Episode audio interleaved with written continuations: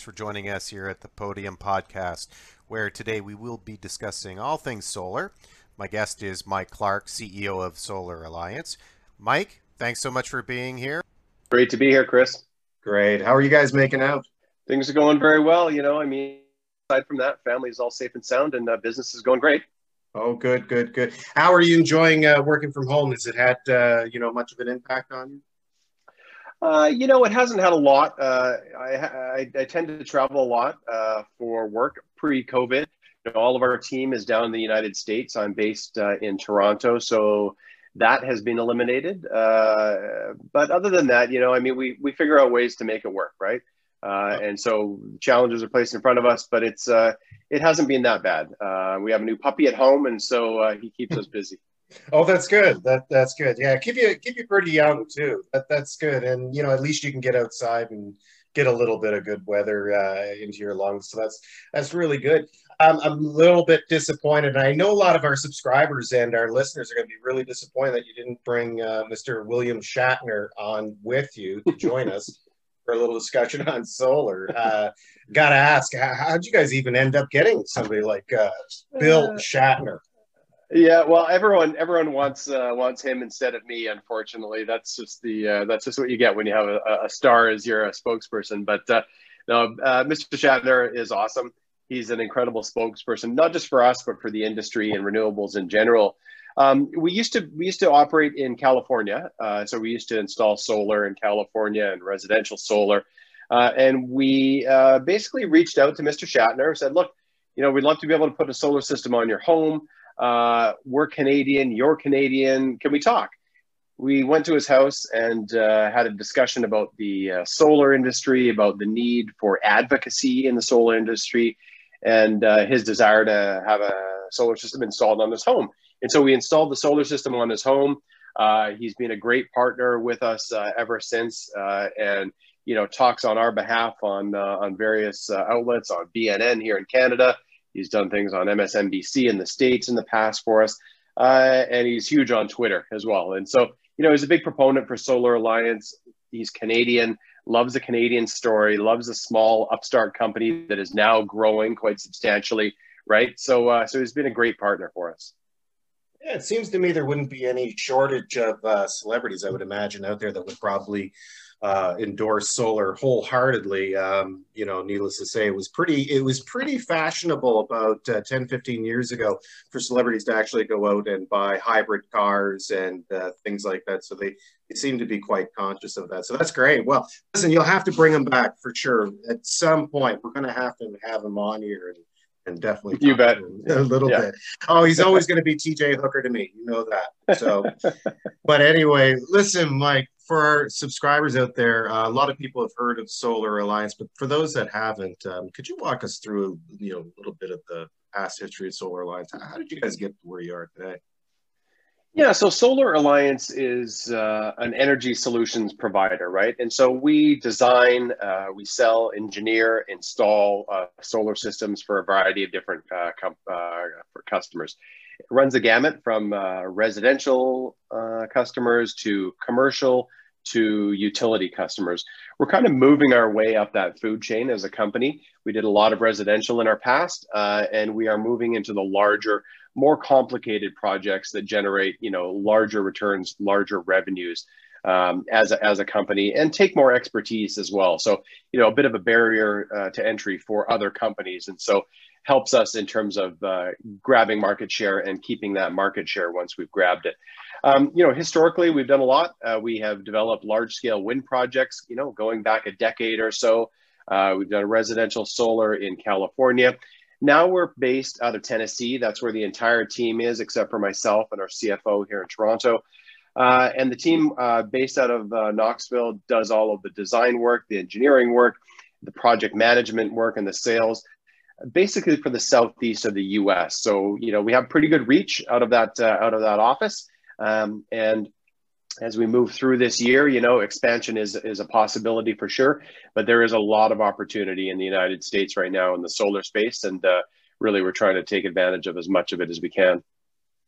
No, that's great. Um, you know, just take me back to the research and development aspect of it. Is is that in conjunction with anybody in particular? Um, how did you end up uh, moving everything to Tennessee? Uh, it was an acquisition back in 2017.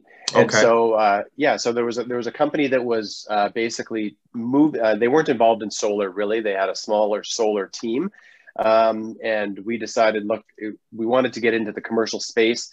Uh, and the best way to do that was to acquire a small commercial company. Uh, and that happened in approximately 2017. And it's been uh, nothing but, uh, but great uh, new projects ever since. Just really sort of, you know, uh, tacking them onto the team that we have here. and then starting to build them out as well, and so so it's been a, it was a great acquisition for us without a doubt. And did we see something at some point? Um, uh, I think what I was driving at in the earlier question was um, the uh, the relationship between you and the University of Tennessee, and, um, yeah. and maybe access to their research and development. Has is have you guys teamed up, or or how's that dynamic uh, working out? Yeah, absolutely. And so uh, we have on a specific aspect of what we're doing. So we have developed a technology called PowerShed which is essentially a charging station, a solar powered charging station for robotic mowers. So if you've seen these robotic mowers before, you can imagine they look like the uh, the Roomba, those little uh, those little vacuums that you know operate in your in your home or something like that.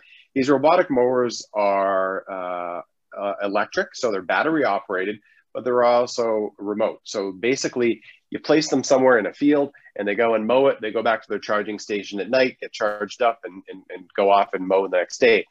University of Tennessee came to us and said, look, we want to develop uh, a charging station that uses solar where we can place that charging station anywhere on our campus. So we don't have to worry about connecting it to the grid, plugging it in or anything like that. And so we developed a PowerShed with them and it's currently patent pending. So it's got a provisional patent in place and we're working with them to uh, commercialize it. And so what it is, it looks like a small shed. You, if you go to our website, you can take a look, solaralliance.com, and there's some pictures of it. Um, and it's a, a, panel or two panels with an inverter and a battery uh, system in it and a docking station for the robotic mower. Robotic mower goes out, does its business, mows the lawn, comes back in there and gets charged with clean power uh, for you know one to two hours, goes back out, all automated. So you know uh, companies uh, can reduce their labor costs associated with uh, landscaping and they can absolutely reduce their uh, fossil fuel emissions by going to the electric mower, but also by reducing their dependence on you know fossil fuels that come through the grid through the power that they get from their utility. So it's a pretty neat technology that we're developing. We have sold a few of them already right now.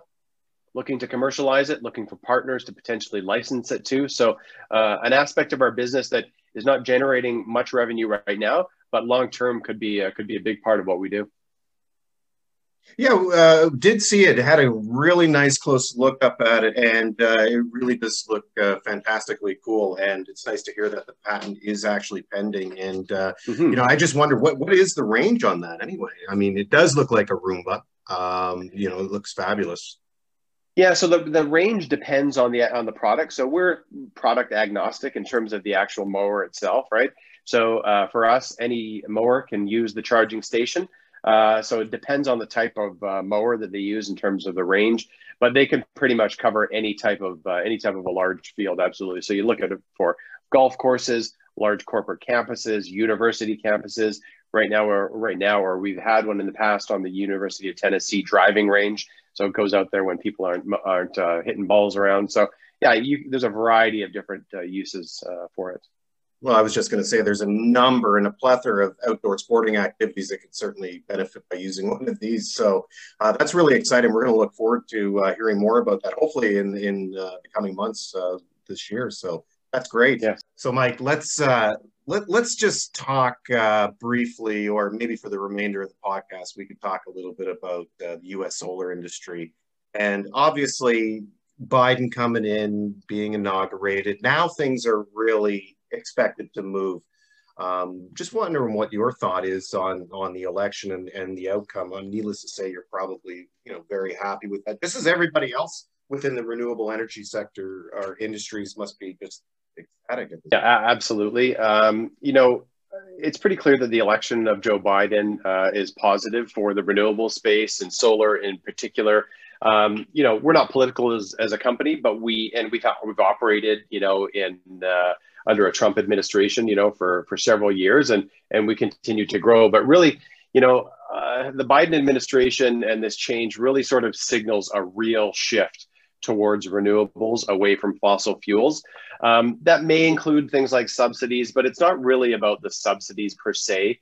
It's about government getting out of the way of the renewables industry. So, you know, removing tariffs on uh, on uh, on panels that are coming into the country.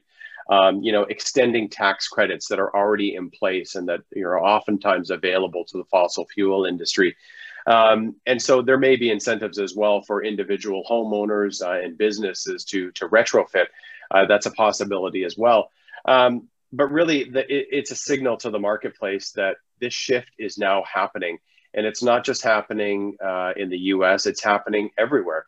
People have long talked about the need to move from fossil fuels to renewables. We're now seeing that happening on a very real, in real time, right? And it's accelerating. And so you know what we've seen happen over the last 10 years uh, is going to happen over the next six months. I mean, the, the, the growth that we're going to see, I think, is going to be uh, pretty incredible. Um, you know, as a company, you know, clearly we're based in the U.S. We're part of that, which is which is which is great. It's a great place to be right now in terms of the renewable space. Absolutely. So, uh, outside of re-signing with the, uh, the Paris Accord, what, what else does uh, does Joe Biden have to start bringing to the table? What moves does he have to start making, you know, to kickstart uh, the industry back up to the way it was uh, ten years ago? I feel I feel like we're kind of um, it, it's like Groundhog Day for the industry. I feel like we were back here back in um, you know uh, 2005 to uh, you know the oil crash of what was it 2007 I think. Um, yeah, well, you know, we kind it, of it, yeah it yeah it, it may feel that way but it's definitely not. This the the the renewable industry of solar and wind in the us has been growing uh, steadily uh, every year since then absolutely. So while it may have been under the radar from a perhaps a media perspective there has been significant growth uh, in each of the last 10 years. Uh, these are uh, mature industries now. Uh, the technology is mature. It's proven. There are no questions around around the technology uh, and so it has been growing quite significantly. Now you're just seeing a lot more, uh, a lot more focus on it. Definitely media focus, political focus, and so I think some people uh, think maybe, oh, this is the beginning. In, in some respects, it is the beginning, right? I mean, because if you look at how much, how much what is out there in terms of solar versus what is out there in terms of natural gas development, shale gas development, you know, coal development, coal mining, you know, burning coal, those are huge industries that we have to transition away from. Uh, and that is slowly happening and it's happening quicker and quicker and quicker. But in terms of the industry itself, it's, it's already quite mature, which is great, right? So we can take advantage of this shift very quickly. We don't have to scale up uh, an industry per se. So I, I, think, you know, what he brings to the table, you know, I think tariffs could be on the table, removing the tariffs for sure. Um, you know, things like Keystone Pipeline, right? I mean, these types of large infrastructure projects that uh, that are utilizing or promoting fossil fuels, um, there there are challenges now associated with those for sure. And you know, we live in Canada. Uh, Keystone Pipeline is uh, is going to be uh, it's going to be a hit for for Alberta for sure. And you know, I'm not one of those uh, uh, people that uh, that hates the oil and gas industry or mining or anything like that, right? I mean, I do believe that there needs to be a transition away from fossil fuels, but we need to do it in a way that is responsible and takes care of the people that are working in those industries, right?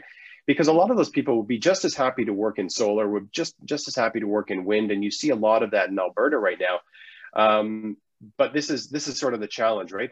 Is how do we transition those industries, and how do we transition those people away from fossil fuels and make sure that they have the same high paying high skilled jobs in the renewables industry right? And that's you know that's that's critical. And that's one of the things that we've focused on in one of our projects in southern illinois uh, coal country right? I mean a ton of coal development there historically.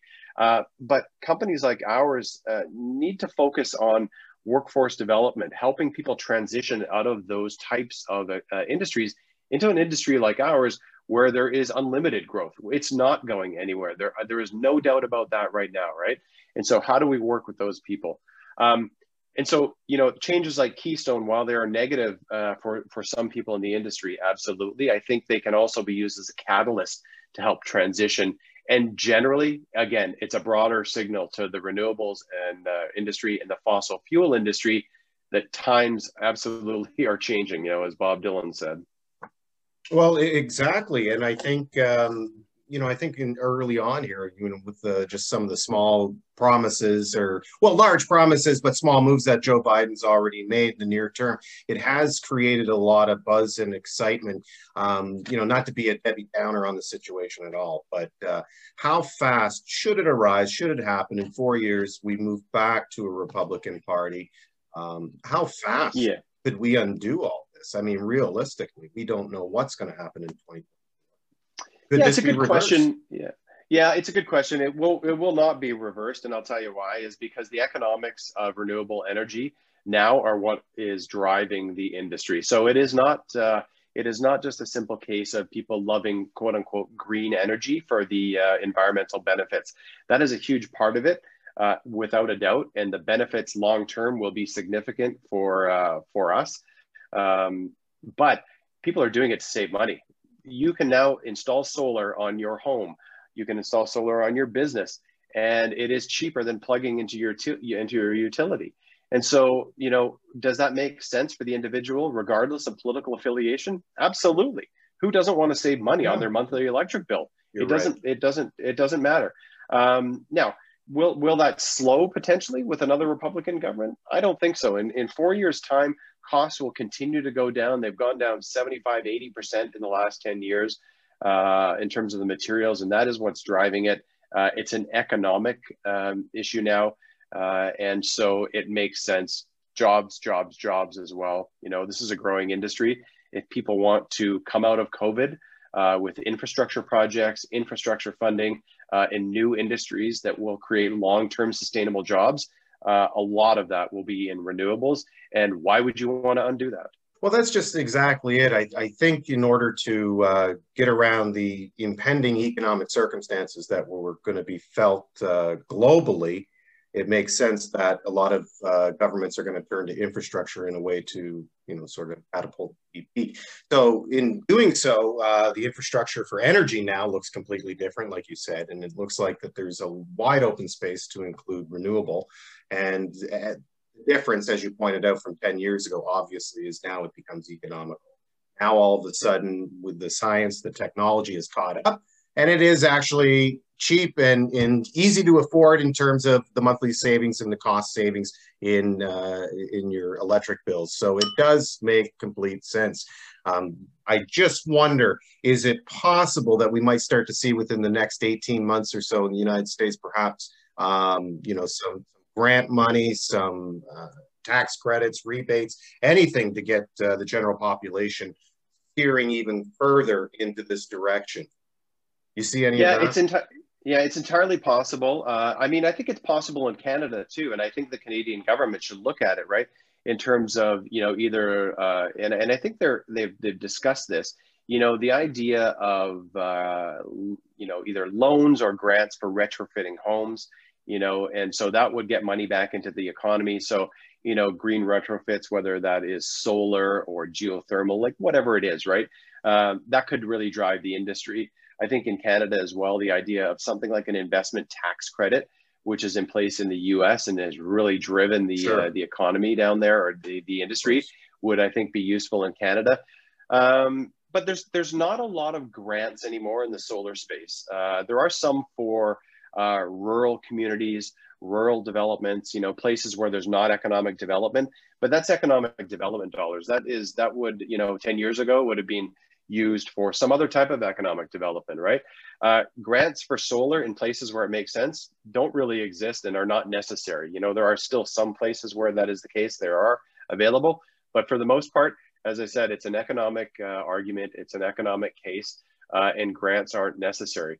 The tax credits are great because they uh, they allow larger financial groups to come in, take advantage of those tax credits, uh, and provide that funding uh, to to individual homeowners. Um, but yeah, I, th- I, think I think the idea of large infrastructure funding, uh, infrastructure funding flowing down to local utilities who maybe put out programs or potential incentive programs for solar for homeowners, those types of things. Absolutely, there's a lot of potential. Uh, and ultimately, it's not about subsidizing the company, it's about subsidizing perhaps uh, the homeowners, people that, uh, that need the support now because of what they're going through with COVID, right? And this is a means to an end. You know you can get cheaper electricity if you subsidize this system. Why not do that in a, in a, in a time and place where people's jobs you know are uh, are in jeopardy sure. right? And so reducing any of those kind of costs i think a lot of people would think that's what the role of government is is for.